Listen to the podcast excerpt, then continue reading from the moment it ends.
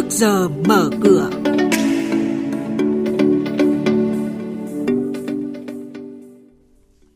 Thưa quý vị và các bạn, chuyên mục hôm nay có những nội dung đáng chú ý sau. Chính phủ chỉ đạo tháo gỡ khó khăn vướng mắc để doanh nghiệp, dự án bất động sản và người mua nhà tiếp cận được nguồn vốn tín dụng thuận lợi hơn. Thu hút vốn đầu tư nước ngoài của Việt Nam đang là điểm sáng trong bối cảnh kinh tế toàn cầu gặp nhiều khó khăn. Hàng loạt mã cổ phiếu lớn đảo chiều kéo VN Index tiến sát mốc 1.100 điểm. Đó là những nội dung đáng chú ý sẽ có trong trước giờ mở cửa sáng nay.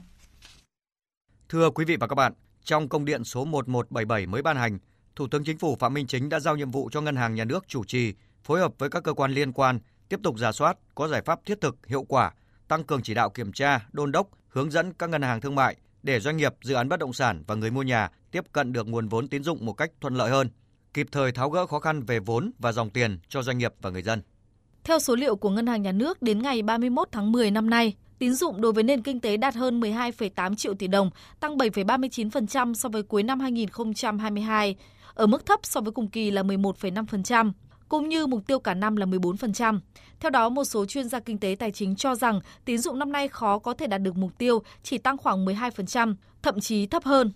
Trong báo cáo mới phát hành, Ngân hàng Thế giới tại Việt Nam cho biết thu hút FDI của Việt Nam đang là điểm sáng trong bối cảnh kinh tế toàn cầu gặp nhiều khó khăn do niềm tin của các nhà đầu tư nước ngoài vào sự ổn định và cởi mở của Việt Nam. Gần 26 triệu đô la Mỹ vốn đầu tư trực tiếp nước ngoài mà nước ta thu hút được trong 10 tháng năm nay cho thấy Việt Nam đang trở thành nơi sản xuất quan trọng trong thời gian tới. Ông Nguyễn Anh Minh, Giám đốc Kinh doanh, Quản lý Hạ tầng Khu công nghiệp Nam Cầu Kiền, Hải Phòng cho biết. Nếu như trước đây ờ, các nhà đầu tư nước ngoài là những nhà đầu tư trực tiếp thực hiện các dự án đầu tư để sản xuất ở Việt Nam và hiện nay chúng ta đón thêm các làn sóng từ các nhà đầu tư sản xuất công nghệ cao.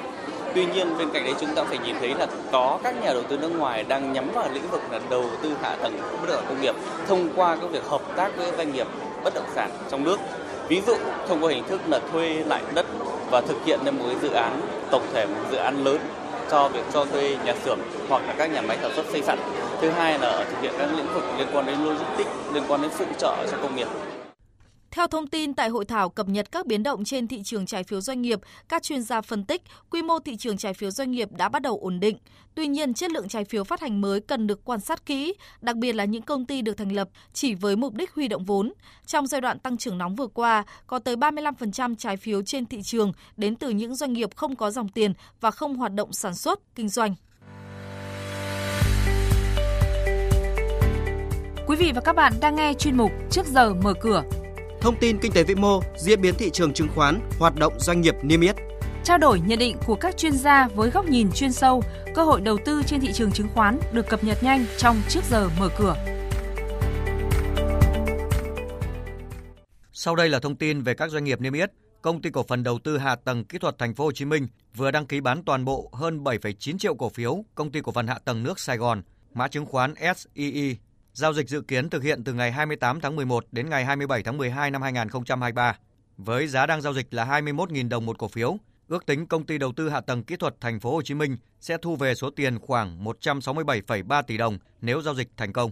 Công ty cổ phần phát triển bất động sản Phát Đạt mã chứng khoán là PDR vừa công bố hoàn tất đợt chào bán hơn 67,1 triệu cổ phiếu riêng lẻ với giá 10.000 đồng một cổ phiếu. Với số tiền đã huy động được là 671,6 tỷ đồng, PDR sẽ dùng để thanh toán toàn bộ nợ gốc và lãi trái phiếu đã phát hành trong năm 2021 và 2022.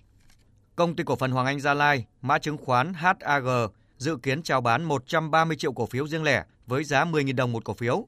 Số tiền 1.300 tỷ đồng thu được từ đợt chào bán sẽ được dùng để thanh toán nợ gốc, lãi trái phiếu và cơ cấu lại các khoản nợ tại công ty con.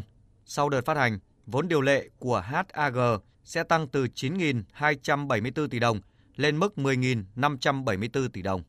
Về diễn biến trên thị trường chứng khoán, thưa quý vị và các bạn, phiên giao dịch cuối tuần qua chứng kiến sự đảo chiều ngoạn mục của các cổ phiếu có vốn hóa lớn. VN Index rơi vào trạng thái suy giảm, trong khi phần lớn thời gian giao dịch thậm chí có thời điểm chỉ số mất hơn 10 điểm. Khi thị trường đang trong trạng thái bi quan thì dòng tiền bất ngờ xuất hiện ở nhóm cổ phiếu ngân hàng, sau đó lan sang các nhóm ngành như bất động sản, chứng khoán, thép bán lẻ, hóa chất. Đáng chú ý, khối ngoại mua dòng tới gần 400 tỷ đồng trên Sở giao dịch chứng khoán thành phố Hồ Chí Minh. Với diễn biến như vậy, VN Index tăng 7,12 điểm lên 1.095,61 điểm. HN Index tăng 1,56 điểm lên 226,1 điểm, Upcom Index tăng 0,04 điểm lên 84,99 điểm. Và đây cũng là các mức khởi động thị trường phiên giao dịch sáng nay.